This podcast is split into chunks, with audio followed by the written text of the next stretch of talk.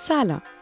در داستانهایی که تا به امروز در برنامه پیرنگ بررسی کردیم ممکنه با رگه هایی از تنز هم روبرو شده باشیم.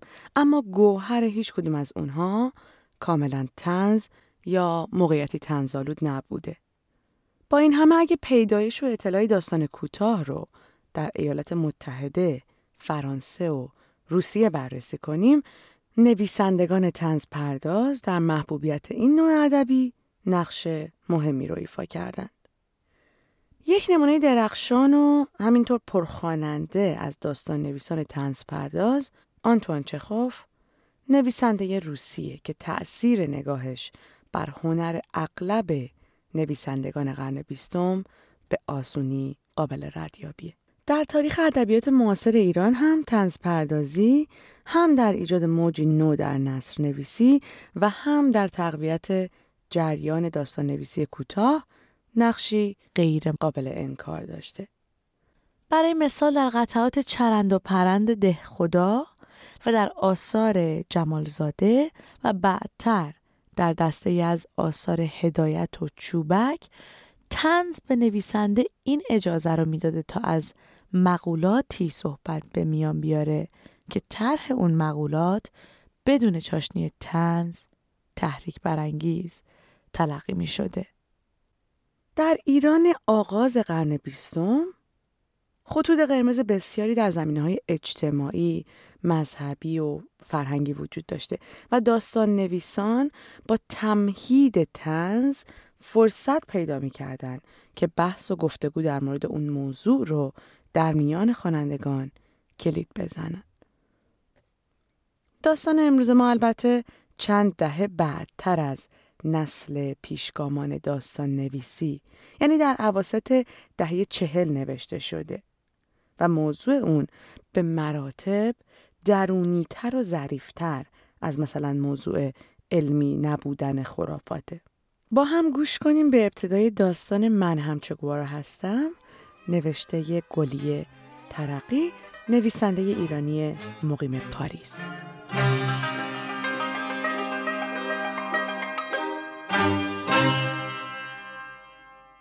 ظهر دوشنبه بود آقای هیدری دستش را به پیشانیش کشید فکر کرد تب دارد بعد جوری گرمش شده بود و دکمه یقه گلویش را فشار می‌داد.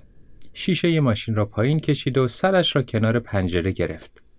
توی فضا چیزی داغ و جامد سرازیر بود که گلویش را میبست و روی پوستش سنگینی می‌کرد.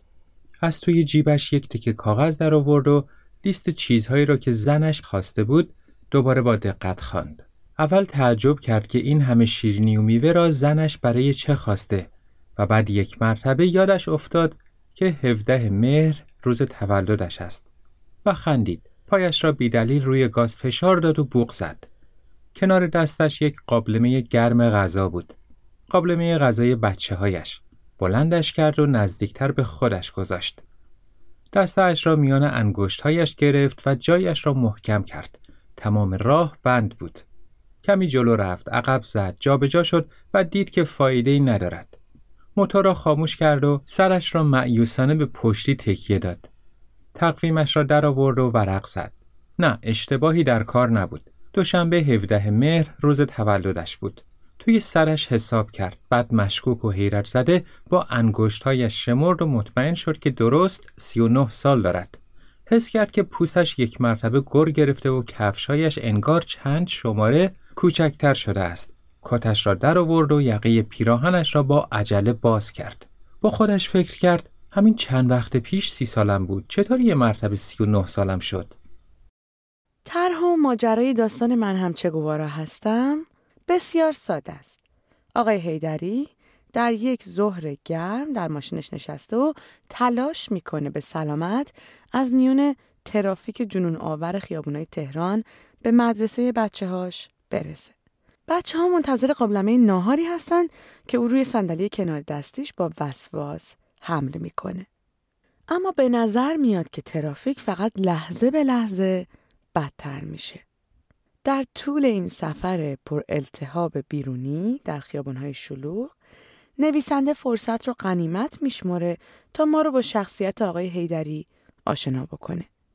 برشای از افکار اون رو درباره گذشته و حالش پیش روی ما می‌گذاره و با افشای ترس و آرزوهاش ما رو میخندونه.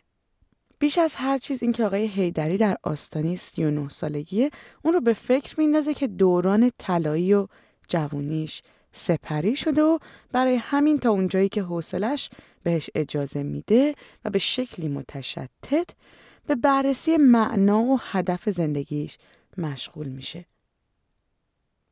در نهایت از شدت فشار ترافیک و گرما و افکار مخشوش آقای هیدری انگار که دچار جنون آنی شده قابلمه غذای بچه هاش رو وسط خیابون به زمین میکوبه و قصد فرار از همه چیز رو داره. اطرافیان اما به کمکش میان و با ملاطفت اون رو آروم می‌کنن. آقای هیدری سرخورده و مبهود به ماشینش برمیگرده. بدون شک پروروندن موقعیت تنزالود این داستان بدون استفاده از عنصر اقراق ممکن نمی‌شد.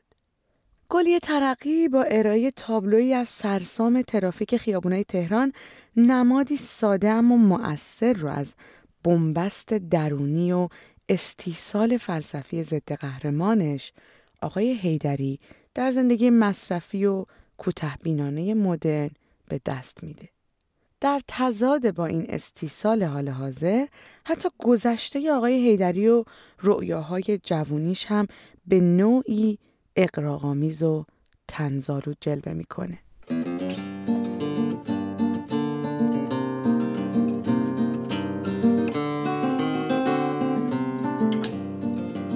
گرمش بود و یاد خونکی کوچه محمودیه افتاد. یاد اون روزهایی که همه چیز در اطرافش مثل هستی در اول خلقت هنوز شکل معینی پیدا نکرده بود. آن روزهایی که همه چیز متحرک و متغیر و از هم گسسته بود و او با خودش می‌گفت که من این ذرات پراکنده را به هم جفت می کنم. من این ماده بیشکل و صورت را میان انگشتهایم می‌گیرم طول و عرضش را به دلخواهم اندازه می‌زنم آب و گلش را قاطی می کنم و هر شکلی که دلم خواست می سازم. یاد اون روزهای افتاد که دور خودش دایره می کشید و می گفت که اینجا مرکز هستی است و به ثبوت و دوام و بقای خیلی چیزها اطمینان داشت. از خودش پرسید این بود اون چیزی که اونقدر می‌خواستم؟ چطور شد؟ چه بلایی سرم اومد؟ مثل اینکه تو هوا خاصیت غریبی بود که بی سر و صدا یواشکی بدون اینکه بفهمم دست و پامو بست.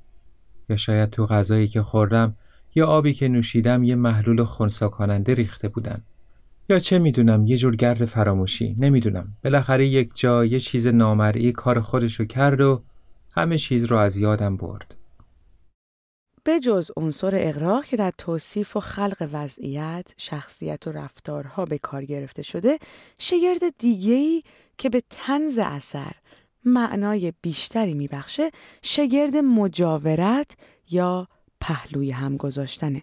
در این داستان نویسنده دو زندگی یا به عبارتی دو نوع مرگ رو پهلوی هم می‌گذاره و مقایسه می‌کنه. زندگی آقای هیدری مردی خانواده دار و خانواده دوست که به تدریج سال به سال به شکلی فرسایشی به نقطه انتها نزدیک میشه و دیگری زندگی چگوارا استوره انقلابی آمریکای لاتین که حین فعالیت های آرمانخواهانش به اسارت در میاد و کشته میشه.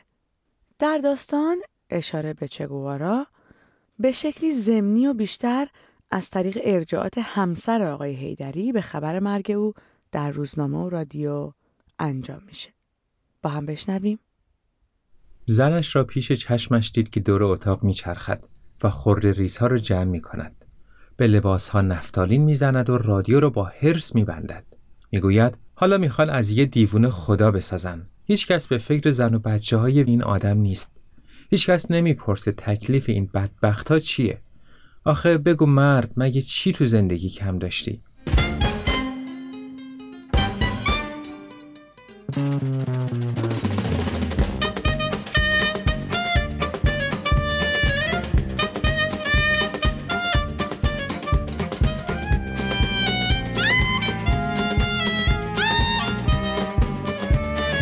در اینجا موضوع شکایت همسر آقای هیدری استوره چگوار است.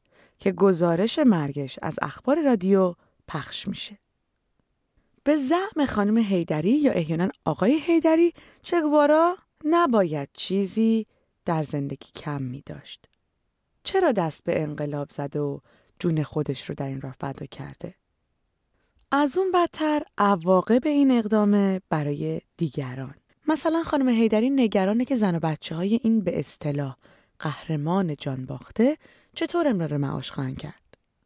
اون حتی دیگران رو سرزنش می‌کنه که در عوض سوال درباره سرنوشت بازماندگان قربانی در حال بتسازی از شخصیت چگوارا هستند. تضاد و تقابل این دو نگاه به زندگی نزدیک به پایان داستان به چیزی شبیه انفجار درونی می انجامه. جایی که آقای هیدری سر به بیابون یا به عبارت بهتر به خیابون میگذره. به نقش کلیدی قابلمه غذا در این لحظه دقت کنید. حس کرد که این قابلمه مثل توق بلا به گردنش بسته شده و جلو راهش را گرفته است. با خودش گفت دیگه تموم شد. الان خودم رو از دستش راحت می کنم. در ماشین را باز کرد. قابلمه را برداشت و توی هوا چرخاند. دسته هایش را توی مشتش فشرد و در میان هورا و هلهله دیگران محکم به زمین کوبید. دستش را کند و پرت کرد به کنار دیوار. لگر زد و انداختش دورتر. دلش می‌خواست یک تکه سنگ پیدا کند و به جانش بیفتد.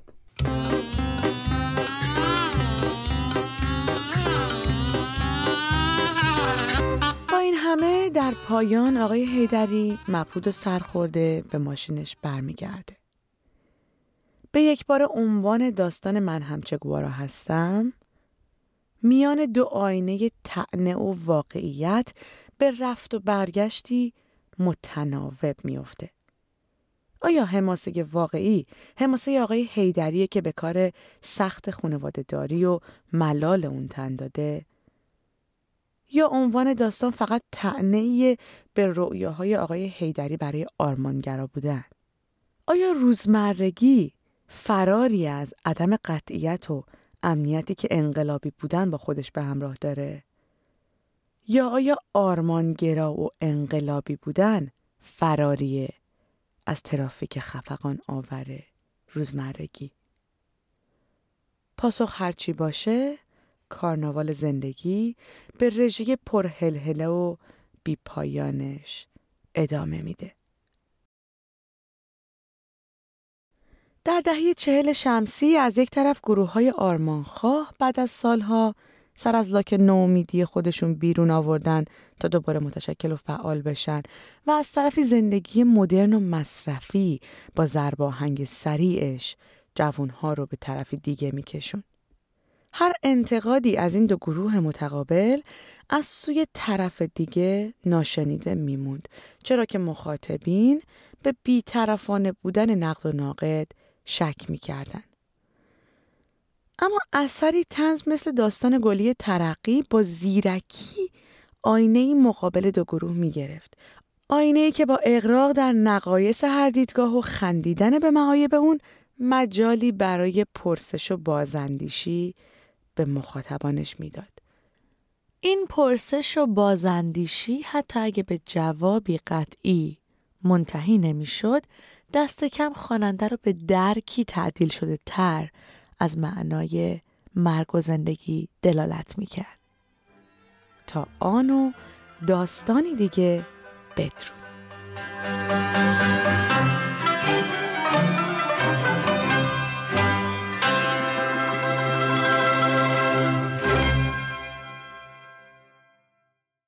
کاری از گروه رسانه پارسی این برنامه را می توانید همکنون از توییتر، اینستاگرام، کانال تلگرام یا صفحه فیسبوک ما Persian Media Production دنبال کنید.